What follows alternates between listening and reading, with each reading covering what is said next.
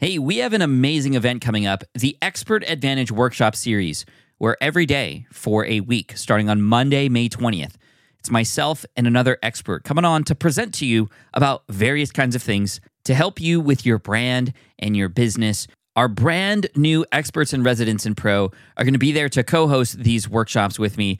And you're not going to want to miss it. You'll have a chance to ask all of them questions, and it's completely free to join. All you have to do is go to smartpassiveincome.com slash advantage. On Monday, May 20th, Amy Nelson's going to come on and we're going to talk social media, but specifically how to drive revenue and connect with important stakeholders that matter to you in your business using social media. The next day, we have Noshin Chen, and she's going to lead a presentation about how to become a better communicator, how to increase those skills faster, because that's going to help you not just connect with new people, new clients, but also get your idea across better ton of takeaways in that presentation. And all you have to do to sign up and join and get all the links that you need is smartpassiveincome.com slash advantage. Again, one more time, smartpassiveincome.com slash advantage.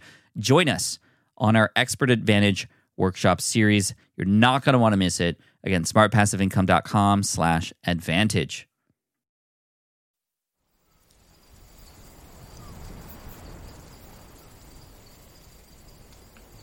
So I didn't want to go home until everyone had gone to bed and darkness and couldn't be disturbed by anyone. I just wanted to be in this black hole. And so it got later and later and later. Eventually I stood up and I walked home in the darkness through the forest and crawled into bed alongside Ellie and fell asleep. And then I woke up in the morning and I said, yeah, okay, I get it. That's it. Enough.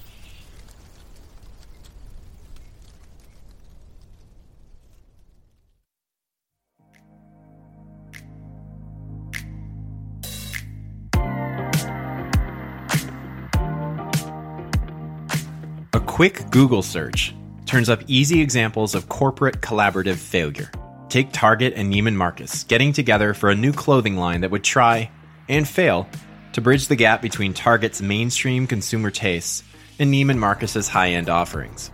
Or Lego partnering with Shell Oil to brand its toy race cars and gas station sets, then getting tripped up by consumer distaste for Shell's lousy environmental track record. Or take Kendall Jenner's 2017 ad campaign for Pepsi. Okay, it's not really fair to call it a campaign. It was an ad, where Jenner uses the power of Pepsi to bridge the divide between the police and the participants in a surprisingly well lit civil rights protest. She literally hands a cop a Pepsi can, and joy and relief fills the air. The commercial is so tone deaf, it almost feels like a troll job. There's no real correlation between Pepsi and politics. And that's where they're sort of getting this wrong. And what it leads to is a really sanitized, inauthentic version of what a protest can look like. So the ad feels especially fake from the moment the first frame starts. The most It's a baffling piece of work. No surprise, the ad pissed a lot of people off for making light of serious social and civil rights issues. And we haven't seen any Kendall Jenner Pepsi ads since then. But there's another layer to all this. Examples of high profile brand partnerships like these are easy to find, and like the Pepsi flop, sometimes they even let us poke fun at them and feel a little better about ourselves at the same time. I mean, can you believe Pepsi thought it would be a good idea to do that? The Kendall crash is the kind of failed partnership we don't have to work hard to see and laugh at, because it doesn't have any real consequences for any Jenners or any of PepsiCo's top shareholders, or for us. Target, Lego, they're all going to be fine. But way under the radar, every day, entrepreneurs you've never heard of, with way more skin in the game, are failing.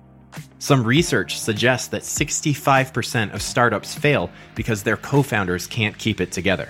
That's higher than the divorce rate in the United States. So, what happens when you go into business with a partner and your spouse? On the one hand, that's just three people, and the fewer people in your business, the less that could go wrong, right? Or it could just mean fewer points of failure that could bring it all crashing down. Today, the story of an entrepreneur who did both of those things, went into business with his wife, and partnered with a literal stranger at his doorstep.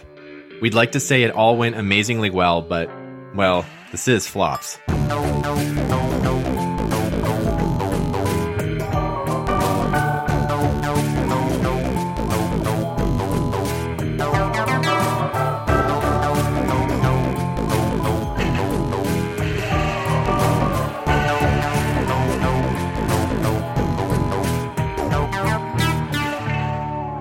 Welcome to Flops, where we uncover what happens when business plans go up in smoke and what we can learn from sifting through the ashes.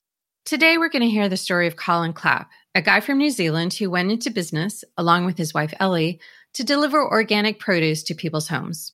So, Karen, you interviewed Colin for this episode, and this organic fruit and vegetable delivery business was actually someone else's business originally. And Colin and Ellie came along and saw an opportunity to improve the way the founder was running it, correct? Yeah, that's right, Ray. So Colin met this guy who owned the business, and this guy was a single dad, and he and Colin kind of hit it off.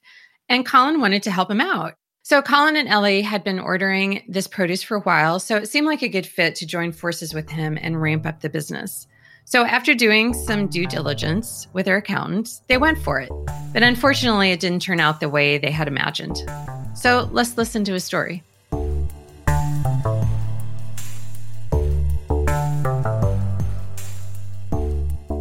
Colin, welcome to the show. Uh, glad to be here. Yeah, we're so glad to have you on the show today talking about failure. And I know that you have a story about failure. So we're going to jump right in. So I want to start by just getting a little bit about your background. Where did you grow up? What part of the world? Okay, I was born in the UK, but uh, right now I consider myself a Kiwi, a New Zealander. I'm a proud New Zealand citizen, and my family's New Zealand now. But I was brought up in London in what I describe as a very ordinary upbringing. But it wasn't until I was 21 I went to America on a one way ticket. You could do that back then, by the way. Don't think you could do it anymore. And it changed my life forever. So, wow. The experience of being in America as a 21, 22 year old I overstayed my visa. I, I, was there, I, was there, for about 16 months. I lived in Colorado as a ski bum for a while. When I went back to England, my life had changed forever. Uh-huh. So I know that you're an entrepreneur now. So what did you do during that time to pay the bills? Oh, well, I wouldn't say I was an entrepreneur back then. I, my dad pushed me out, pushed me out the house, pushed me out the house when I was 16 and said, go get a job. And he, he pretty much found a white collar job for me.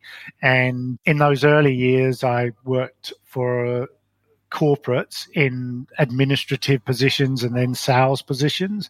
If you can remember, Karen, you know, you go to school, you're surrounded by people your own age, then you go into the workplace, and now suddenly you're mixing with people for the first time who are different ages. So I can still remember that environment very clearly, but it very was an old school admin setup. Can you imagine typewriters, computers in one part of the building, but not in the other? And lots of old grey suits and people who had been there 40 years in one one company. But it all seemed very ordinary at the time. Anyway, I got myself out of there, got a sales position, was quite exciting.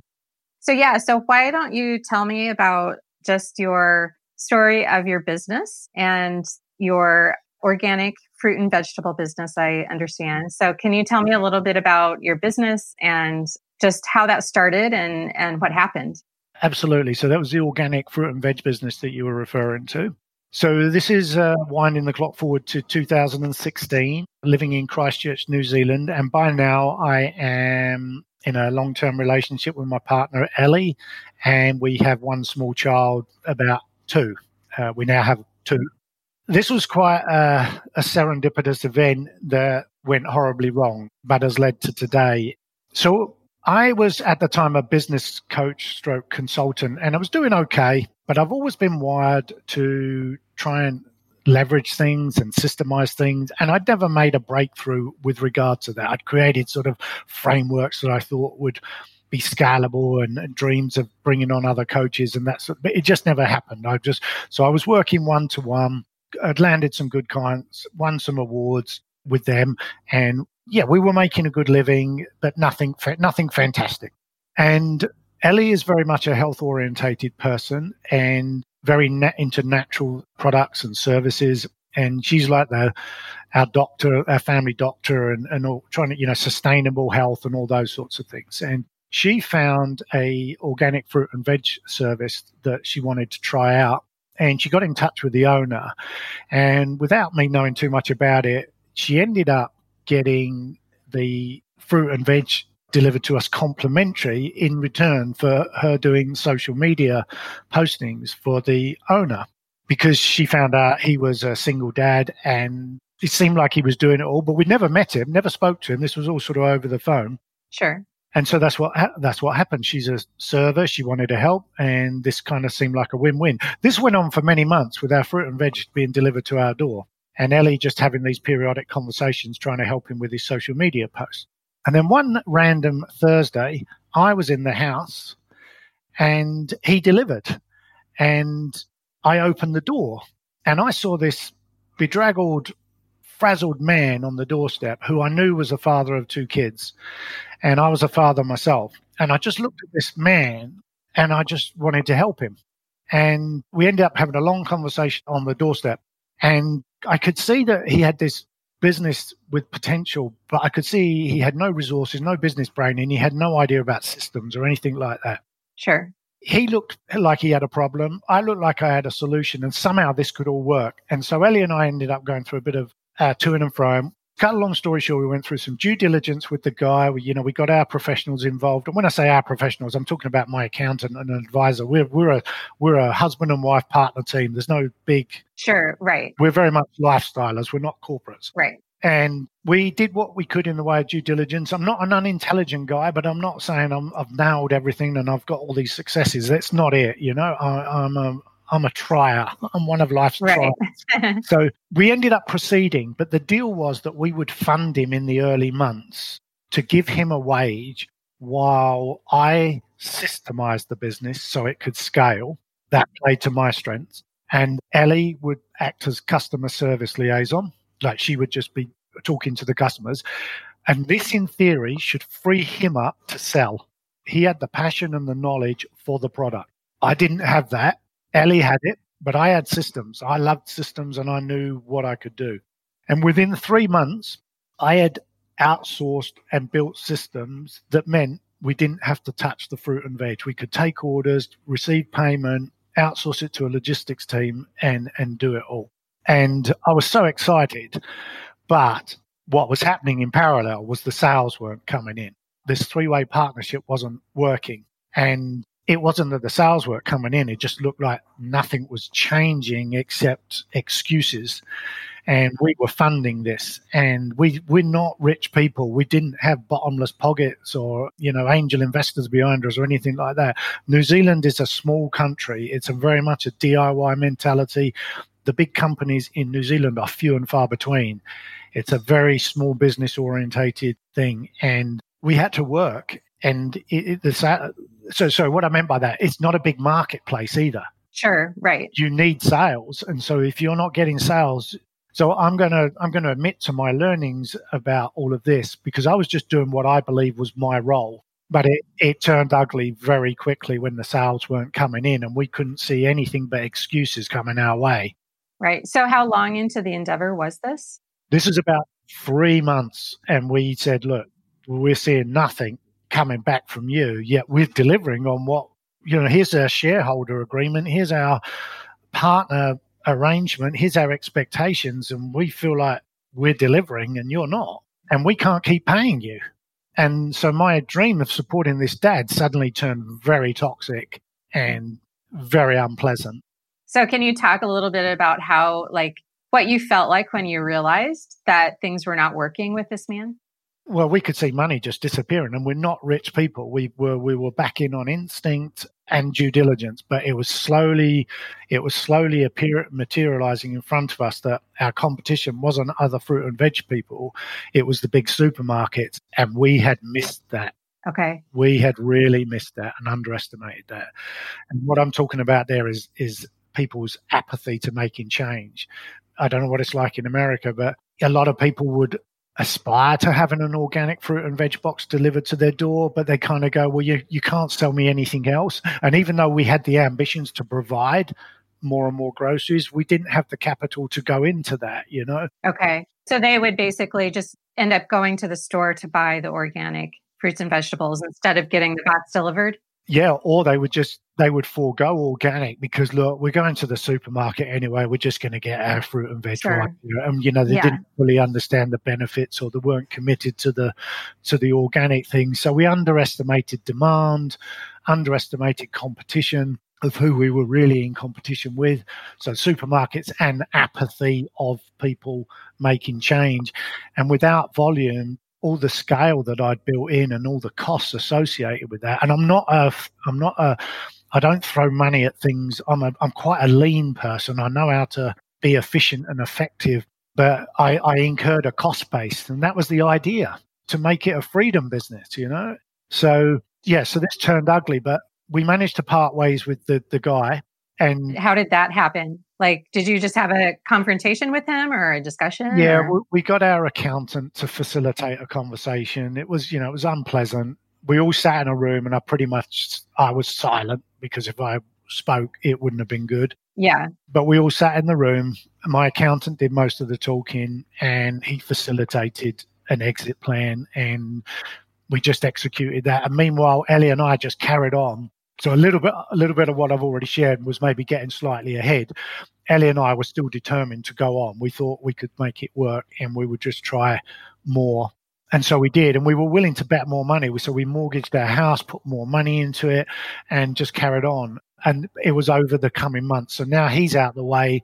We're doing this on our own, but this is where the the less the more we went into it, believing we were doing something good, worthwhile for ourselves, the family, the economy, for the higher purpose, and all those things, we were digging a hole. But when you're in a hole with enthusiasm, you don't know. You're the last person to see it. We carried on for, I want to say, 12 months maybe, but we were burning cash. We were just burning cash. We were paying our customers and I'm trying to keep my other business going, and we were both burning out. And we got like a one year old and getting to grips with parenthood. Yeah, that sounds really stressful, especially with a young child and trying to run two businesses. And yeah, that sounds really stressful. So, so what happened next? Like, when did you decide to actually get out of the business? So, it was a dark day, Karen. It was a, it was a dark day, and I can remember it quite vividly because I was using a VA to help me like build some spreadsheet that was going to help me with stock inventory or something like that. And I was going back and forth. The VA wasn't quite getting it and going on and on. And one day she sent something back and I just felt like, this is. This is, I can't even get my VA to see what I'm trying to do here. And yeah. this is taking way too long. And, and then it kind of just dawned on me, this isn't going to work. And I think it was a Friday or a Saturday, maybe. And we closed orders on the Sunday and then we delivered on the Wednesday. So we cl- the nature of the business was closed orders, got all the information together, sent out the what needed to happen, and then we would deliver on Wednesday or Thursday, something like that. I must have made this decision on a Friday or a Saturday that I'm done. I'm done, and um, I can't quite remember the order of the events. But what happened on this particular day is when the seriousness of it like dawned on me that I could not I could not do another thing and I could not go on. I remember walking out the house mid afternoon. I think I had my phone on me, but that's all I had. I had no money. Don't know if I was dressed appropriately. Walked to the end of the road and walked into some woods that are at the end of the road. I knew these roads led this like wood. It's kind of a nice area in Christchurch, and it, it, it, these forests was at the end of our road, but the other end of the forest was the the ocean. And I knew if I kept walking through the forest, I'd come to the ocean.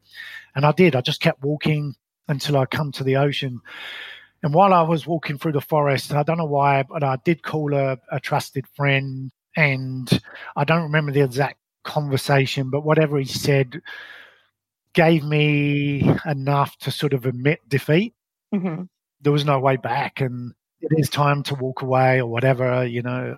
I'm not. I'm not attached to failure or anything like that, and I wasn't. I wasn't. I, there wasn't any ego saying what are people going to think. It was more how I was supporting my family and sure. money and the stresses around that. He was the one who told me the story. You know, on more than one occasion. You know, when you find yourself in a hole, the best thing you can do is stop digging. And I'd ignored that for a long while. But that's when that story sort of is like, right, well, it's time to stop digging.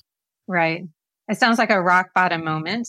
Yeah, it was. It was the darkest day. And when I've told this story before, I do, you know, it was the darkest day of my life. When I got to the beach, I sat on the beach for hours just staring out. It was daylight when I got to the beach, and the sun went down behind me, and I stared out at the ocean, getting colder and colder. Watched the moon come up over the ocean, and I could see the reflection on the ocean my brain was just going round and round and round, probably landing on no thoughts whatsoever.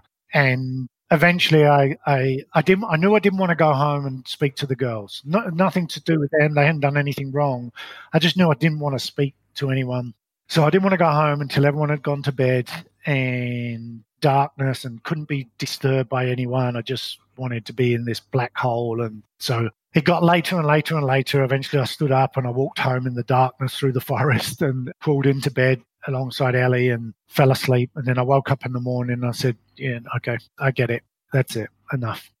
Sure. So is was Ellie feeling the same way about the oh, business? Oh, like yeah, she was she was more burnt out than I. I mean she's she was at that point she was more full time mum. You know, we were we'd already decided to homeschool, even though like the baby was non-school in age. We saw ourselves as full time carers and educators, so we were taking that seriously. And I said, "We'll we'll close orders and we'll we'll close orders till the end of the month. So so we'll do orders to the end of the month and then we'll pack up." And she turned around and said, "Why are we going to wait to the end of the month? Why don't we just stop today?" Mm-hmm. I went, "Yeah, you're right." And so we did. We let the orders come in for the day, and and then we started having all those awkward conversations. But the already the sense of relief was starting to kick in. Obviously, I was not in a good space, and I wasn't in a good space for several years afterwards. Wow! But the relief of the moment, you know, like you said, the rock bottom moment of sitting on that beach, staring out into the darkness, feeling like it was my darkest day. That was the turning point. That was when it was at its worst. And everything else since then was just a slow, gradual. Sure. Sure. So what what was the state of your affairs after you made this decision? You said that it took you several years to recover. So kind of give me that picture of of, you know, where you were like financially and just emotionally and in your relationships. Kind of paint that picture for me. So at the time I had we had our own house and a rental property and you know, we weren't rich people. We were doing okay. And we are also very, we, you know, we got honesty and integrity and we were determined to walk away and make sure everyone was paid. All our suppliers were paid. We wasn't sure. someone just going to run down the road and not be heard of. So we were determined to do that. So we did what we did. We sold everything we could. We rented out our house and we sold off all our possessions because we decided at that point we just needed to get away. We didn't know what wow. we wanted to do. Mm-hmm. We just needed to get away and the my coaching and consulting business had fallen away because of everything I'd put in, and so now I had nothing. Wow. And obviously, I want to be the best dad I can be. I want to be the best partner I can be, and none of that was happening. And so we made the decision: we just need to leave. And so we we ended up putting our possessions that we still had left into a trailer, and we went and moved from the South Island to the North Island just to be with Ellie's family. And I'm going to share something now which I think is really, really important. When we left, all we agreed to do was we said the only decision we must make now is the decision not to make any decisions. Mm-hmm. We need to remember what it's like to be happy again, to be with each other again, to have some fun again, to just relax again. And that's all we must do. So we went and stayed with Ellie's mum for three months. And all we did for three months is be. Wow. Yeah. We just woke up and we bead. you know, yeah, we sure. we just looked, you know, we just we just went for walks and went to the beach and it was summer in New Zealand back then. It was my daughter's birthday, it was Christmas. This period was the first stage of our rejuvenation. And during this period, you know, we started the process of tying up all the loose ends, which went on for a long, long while. But we read a book called The Suitcase Entrepreneur. And this is when I got my first discovery of digital nomads or location independence. And inside this book, there was an example of a family who traveled and lived location independent. And they had five, six, seven kids. We had one. and Ellie and I are travelers from our young days, but not we'd never traveled together. And so as we read more about this and sort of saw this life where we could go traveling and somehow make a new life, this became more appealing. So during this time when you're just being, what did you learn during that time?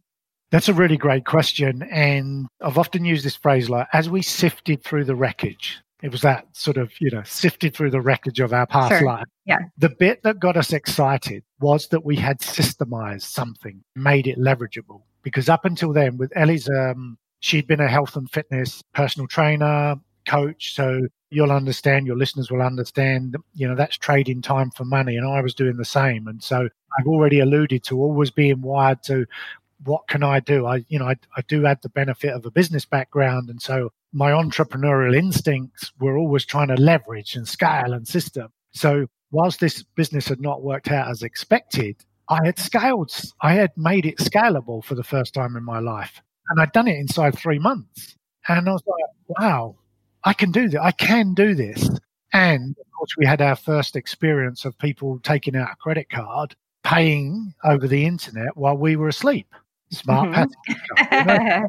right, smart passive income. No, no, I, as we all know, it, it's anything but passive. And I should also point out, I don't know whether this is linked to SPI, but I'd never even heard of Pat Flynn at this point, and I did not know anything about smart passive income. But I had been on personal development and I knew what I was trying to do. So as we sifted through the wreckage, the thought that someone could get their credit card out while we slept and place an order and money ends up in our bank account, it wasn't just theory anymore, it was real.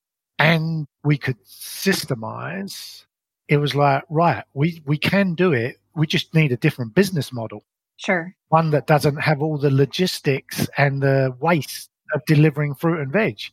And then we then we read the book, you know, where the digital nomad things in, and it's then that I started to un, started to dive into online marketing, and and come across the likes of Pat and and SPI Media, and you know a lot of Pat's associates and mentors. I won't go into the hundreds I've listened to since, but you, I'm hoping sure. you, you, your listeners, will sort of fill in some context there.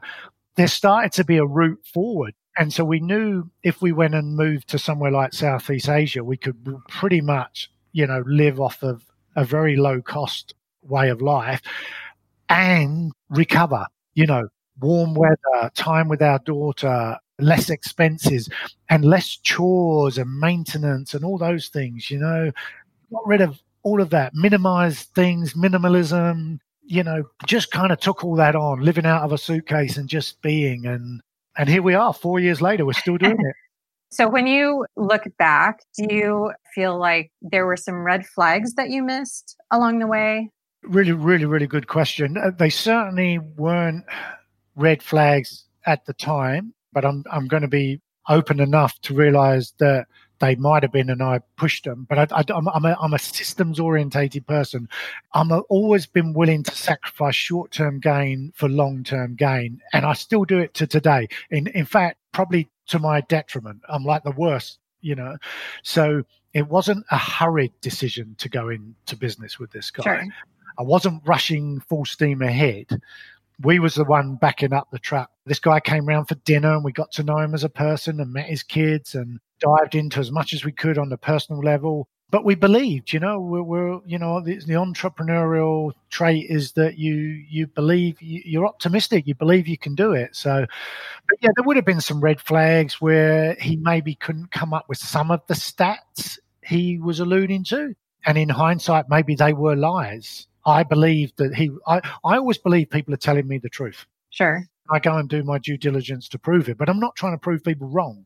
So we, we, you know, we got as much data as we could from his records, but his records weren't great. But he wasn't, a, he was useless at systems. He, you know, that was, he had very little to go on. And I was just pulling it together and making sense of it and then running it through my accountant, who was very well trained in this space and making sure that we saw enough. And we could both see, even my accountant, you know, he said, this isn't a, a, a guaranteed win, but I can see why you're doing this. And it's not the accountant's job to say you shouldn't do it. Sure, sure. So he he never said don't do it. He he just said, look, you got to. This is what you're going to need to do to fulfill on your aspirations and your forecasts and stuff like that. Yeah. I'm sure that's hard to see in the moment. Like you said, you were just being optimistic and, you know, I think it's it's a lot easier to see things in hindsight. Oh yeah, yeah. Like I say, when he walked onto the doorstep, that was just a man to man moment where I, as a new father, looked at another father. Yeah. And had total empathy for a man frazzled. Mm-hmm. And I knew I could help him with all the right intentions. I could help him and, and help me, Ellie, in the process. Right. But I don't, I don't regret it because not once was I trying to cut corners or I was not trying to shortcut any process or cheat anyone or do anything. It just didn't work out. Sure. So when you moved in with your mother-in-law, how long were you there? Three months. Okay, three months. And so that's when you moved to South Asia then? That's when we, we saw what our options were, stay in New Zealand and start all over again and, and, you know, literally start a new life in New Zealand. But we had no, we didn't have the, we were still burned out. You don't recover from burnout in three months. And you're still dealing with a lot of negativity and, and all the loose ends. Wow. Can you just explain to me how long ago this was? Like, when was, I don't think we talked about when you started the business. The guy probably turned up on my doorstep around 2014. The business panned out over 2015 and 16. It lasted about 18 months, three months with him in it, 12 months, me and Ellie just giving everything we possibly could to make it work, and, and eventually bowing out around October 2016 and that's when the darkest day was in October 2016. A month later, we had left Christchurch and have never been back since. And we have a baby who is going to turn two in a couple of days. Oh wow! Congratulations. Yeah, so, yeah, well, it sounds like it sounds like a wonderful lifestyle. So, what is the business you have now, and how did you end up starting that? So, Ellie writes. She does freelance writing, and works on her own blog where we're focused on affiliate marketing. So we're still trying to work out how we can scale her writing. And I have had my, you know, I looked at ads and pay per click and chatbots and things like that and built relationships where I could partner up. But where I've had my most success and I probably enjoy and it plays to my strength is search engine optimization. So I've slowly sort of narrowed my online marketing offering down to specializing in search engine optimization and content, particularly on page. You know, optimizing existing content, content that has got stale over time, bringing that back to life. So now I'm, you know, following the advice, niche down, niche down, you know, narrow down, narrow down. And so, so now Ellie's skills and my skills, like they dovetail a lot more. She can cross sell me, I can cross sell her we're not trying to do too many things. We still feel like we still could do less, but this is where we find ourselves up. And and it's location independent. We can serve clients anywhere in the world. We receive currencies in we, we're still self-employed rather than building a business. We, we employ VAs but we don't have employees so to speak. But you know, there's something nice about receiving income in different currencies and finding ways to get that, get that into your bank account. And we wake up in a different country every few months. We don't travel fast we refuse to travel fast. Um, and obviously, COVID has changed things, but it hasn't stopped us. It's stopped a lot of people, but it hasn't stopped us. So yeah, we're I guess we're self-employed, online entrepreneurs, freelancing, doing whatever it takes to be with our daughters, world schooling them, and we're still going. Wow. Well, it's an incredible story. So I appreciate you telling me the story and everything you've learned from it. Is there anything else you want to want to bring up or mention? I guess for anyone listening, just I'm I'm in my fifties and I have less time to recover from this, but that doesn't define you. Failing in business doesn't mark you as a failure. It's just an experience. And I now have a much wider appreciation of the universe is just playing with all of us. But I have now just become happy in the game in the ebbs and flows of life. And because the most important thing is to be the best partner I can, the best dad I can, and the best person I can with within myself. I don't care what anyone else thinks. If they want to call me a failure because this hasn't worked and that hasn't worked, that, that's entirely their, their prerogative. And I'm not uncomfortable with that at all. I just need to look at my partner and my children and know that we are smiling as much as we can, being as happy as we can, and passing on our happiness to the next person we meet. And if we do that, the world will be a better place. Wow, that's that's a great message to end on, and I think your story is going to be inspiring for many of our listeners. So, thank you, Colin. You're welcome, Karen.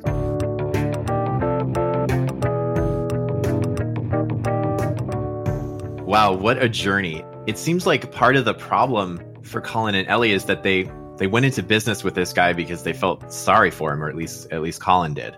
Yeah, there was definitely compassion involved, but you know, Colin did work really hard with his accountant to see if the business model could work, and his accountant gave him the go ahead. So I think sometimes there are just things that you can't know until you're in the situation. Definitely. There was another thing related to that that really stuck with me that Colin said, and I, I wrote it down, which is he said the entrepreneurial trait is that you believe you're optimistic you believe you can do it. And it just it just feels like balancing that entrepreneurial optimism with a sense of like you know what's real what's possible. Like it just feels like a central friction or challenge of the entrepreneur's journey if not like the central challenge of, of that journey yeah, I definitely think that's true. You know, Colin kept believing that it could work and he just kept working harder and harder until he hit that rock bottom moment at the beach when reality kind of slapped him in the face. Yeah. But I love how he and Ellie were able to recover. And now they have this nomadic lifestyle that they really love. And it's a true story of success, you know, his own version of success. Yeah, they found it. It was a winding path, but they they got there eventually. Yeah, yeah. So, Ray, last time in the last episode, I shared one of my own failure stories, and you promised to share one of your own. So, I'm ready to hear it. All right. I don't know if it's going to be as good as your pinata story, but here goes. Okay. So, all right, when I was in like sixth and seventh grades, I was a swimmer. I swam a lot. I was on the swim team at school, and we'd have these swim meets. We actually called them swim galas. I grew up on the other side of the world in Botswana, and I spent time in Zambia. Ooh, Yeah, yeah, I want to hear that story. totally. Yeah, that's the story for another day. But anyway, so galas. So we're at this gala, and for the swimmers out there, I would usually swim two strokes, so front crawl and breaststroke. So those were the main ones that I that I swam that I raced. But at this one gala, I was in a butterfly race for some reason I don't remember. Ooh, that's a, that's a really hard stroke. It is. It's a tough stroke. It takes a lot. It takes a lot of energy, and it's a stroke I could swim, but it wasn't my specialty, and I wasn't used to racing it. So anyway, so we line up. The gun goes off. We're in the water, and yeah, I'm just I'm butterflying away. I'm just swimming as hard as I can. And I mentioned that butterfly wasn't my specialty. With the strokes I was used to swimming, I had a slightly easier time kind of seeing what was going on around me and that was just because of the way that you you swim those strokes so in front crawl you turn your head to breathe so you can kind of look up and see what's happening on either side of you in breaststroke your arms are underwater and your whole head comes up to breathe so you can also you know see in your peripheral vision what's going on in butterfly your head comes up but your arms come up too at the same time on either side kind of blocking your view a little bit also like i said it wasn't a stroke I swam very often. I didn't race it. So you can maybe see where this is going. So I get a little past the halfway point in the pool and had this sense that something was off. And this was a long time ago. I don't remember exactly like what that sense was. This was like Yeah, more than yeah. 25 years ago. But there was a little sense. It started as a little sense and then this sudden realization that you're the only one still swimming, dude. Oh no. Yeah. Oh, no. so so I stopped swimming and I'm just hanging out in the middle of the pool all by myself Aw. and there are people packing the stands on three sides of me, just laughing their heads off. oh, poor little Yeah. Ray in the Poor little Ray. of the pool. Yeah, so somebody had false started. Obviously, it wasn't me, thankfully. But when there's a false start, the gun goes off twice, and I just missed that second shot. I just didn't hear it. So there you go. At least So I wasn't the one who false started. so you're just there in the middle of the pool treading water Yep, when everyone's laughing. yep. Just rub it in. Go for it. Yeah, that's that's a very tragic failure story, Ray. Thank you. And Thank I you. hope you've talked to your therapist about it and have recovered. yeah, at least once a month it comes up. Yeah, Well, thank you for making me feel not so alone in my failures. I my appreciate pleasure. it. Yeah. My pleasure. Yeah. Well, that's it for this episode of Flops. Thanks for joining us, and we'll see you next time. See you later.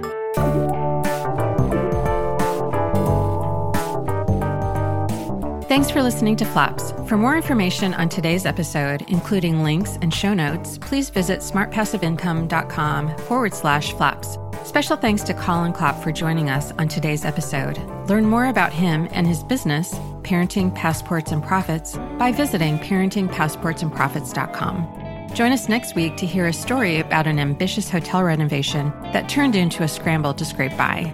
Your hosts are me, Karen Beatty, and my colleague, Ray Sylvester. Flops is a production of SPI Media. Our executive producer is Matt Gartland, and our series producers are David Grabowski and senior producer Sarah Jane Hess. Writing is by Ray Sylvester and Karen Beatty.